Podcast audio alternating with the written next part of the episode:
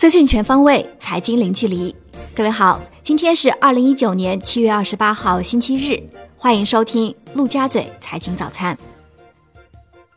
宏观方面，中国六月规模以上工业企业利润六千零一十九点二亿元，同比下降百分之三点一，前值增百分之一点一。一到六月规模以上工业企业利润两万九千八百四十亿元，同比下降百分之二点四。降幅比一到五月份扩大零点一个百分点。统计局解读称，上半年工业利润有所下降，主要是受汽车、石油加工以及钢铁等少数行业的影响。上述三个行业合计影响全部规模以上工业企业利润同比下降六点三个百分点。国内股市方面，中政协下发通知。要求主承销商应对参与科创板新股网下询价的配售对象拟申购金额是否超过总资产或资金规模进行实质核查。其中，对于公募基金、基金专户、资产管理计划、私募基金等产品，应以询价首日前第五个工作日的产品总资产为准；对于自营投资账户，应以公司出具的自营账户资金规模说明为准。今年以来，截至到七月二十六号，按发生日统计，有九十二起上市公司实际控制人变更事项。上市公司控制权更迭的背后，涌现出一系列资本市场新秀，不仅仅是地方国资频频出手布局，更多的神秘富豪也在崭露头角。进入下半年，房企融资政策再度出现收紧的迹象，资本市场上为保障自身相关业务的顺利进行。越来越多的涉房上市公司开始着手处置旗下的房地产业务。有业内人士认为，考虑到监管层对于涉房企业融资一贯的谨慎态度，不排除未来会有更多上市公司跟进剥离地产业务。NBA 已与腾讯达成续约协议，并完成了合同签署，在新一个周期，也就是二零二零年到二零二五年，数字媒体版权将继续留在腾讯。新一个五年周期的合约金额预计在十五亿美元，差不多是上个五年周期的三倍。文投控股正式成为北京二零二二年冬奥会和冬残奥会官方文化活动服务赞助商。未来，文投控股将通过文化活动、影视剧、综艺节目以及音乐等形式开展文化全域性项目合作。以精彩的文化活动扩大冬季运动号召力，宣传推广冬奥文化。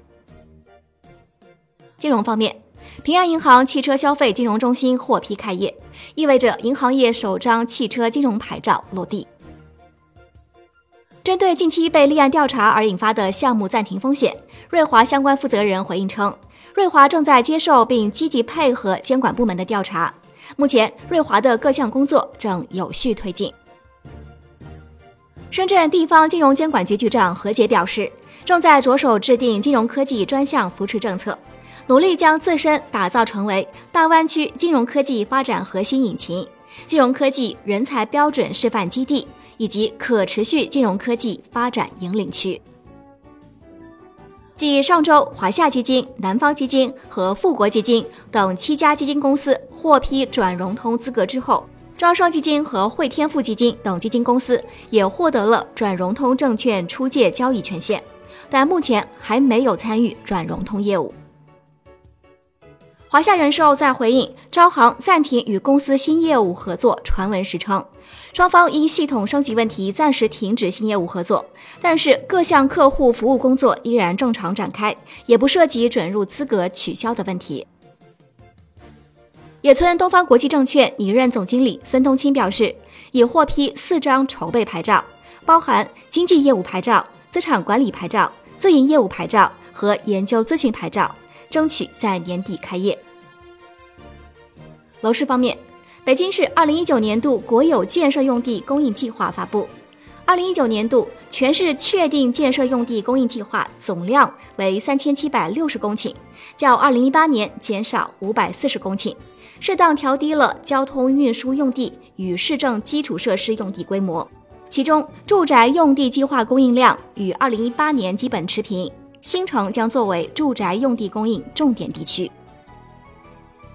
产业方面，广东省从今年七月一号至二零二四年十二月三十一号，对归属地方收入的文化事业建设费，按照缴纳义务人应缴费额的百分之五十减征。字节跳动旗下短视频应用抖音及其海外版本六月的应用内购收入创新高，达到一千零八十万美元，较去年六月的一百六十万美元增长了百分之五百八十八，较今年五月的九百万美元增长了百分之十九。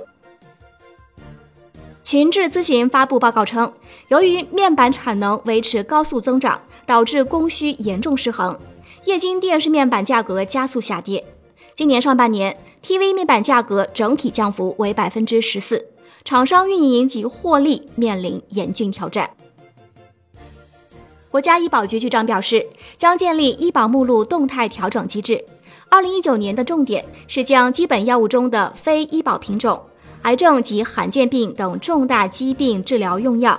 高血压和糖尿病等慢性病治疗用药，还有儿童用药以及急抢救用药等纳入医保。农业农村部表示，辽宁省康平县和西丰县在拦截的外省运入的生猪中排查出非洲猪瘟疫情。海外方面，日本内阁官房长官菅义伟称，日方正推进把韩国排除出贸易白色清单的程序。按照一名日本政府人士的说法，内阁预期最早在八月二号批准，八月二十三号左右正式施行。国际股市方面，美国司法部对科技巨头的反垄断调查可能不是苹果、谷歌、Facebook 和亚马逊面临的唯一调查，包括纽约州、佛罗里达州、密西西比州和路易斯安那州在内的美国八个州正考虑对上述四家科技巨头采取各自的反垄断行动。美国司法部同意 T-Mobile 收购 Sprint。交易金额达到二百六十五亿美元。商品方面，兰格钢铁研究中心认为，目前钢市还未走出需求淡季，钢材社会库存已经连续七周回升。与此同时，铁矿石价格仍处在高位，使得钢市依旧处于需求弱、成本强的局面。唐山地区环保限产再次的升级，也使得钢市炒作氛围再次被燃起，整体钢市依然处于弱势。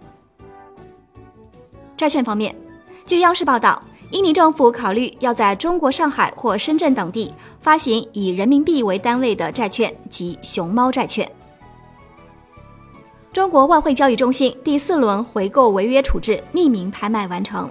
此次拍卖中呈现报价笔数多、成交价高于底价、处置结果全额覆盖回购待偿还金额的特点。最后是外汇方面。加拿大帝国商业银行表示，美联储希望缓解全球经济增长不确定性带来的影响，加之国内基本面因素的减弱，将会导致美元指数在二零一九年和二零二零年走软。以上就是今天陆家嘴财经早餐的全部内容，感谢您的收听，我是沈丽，下期节目我们再见。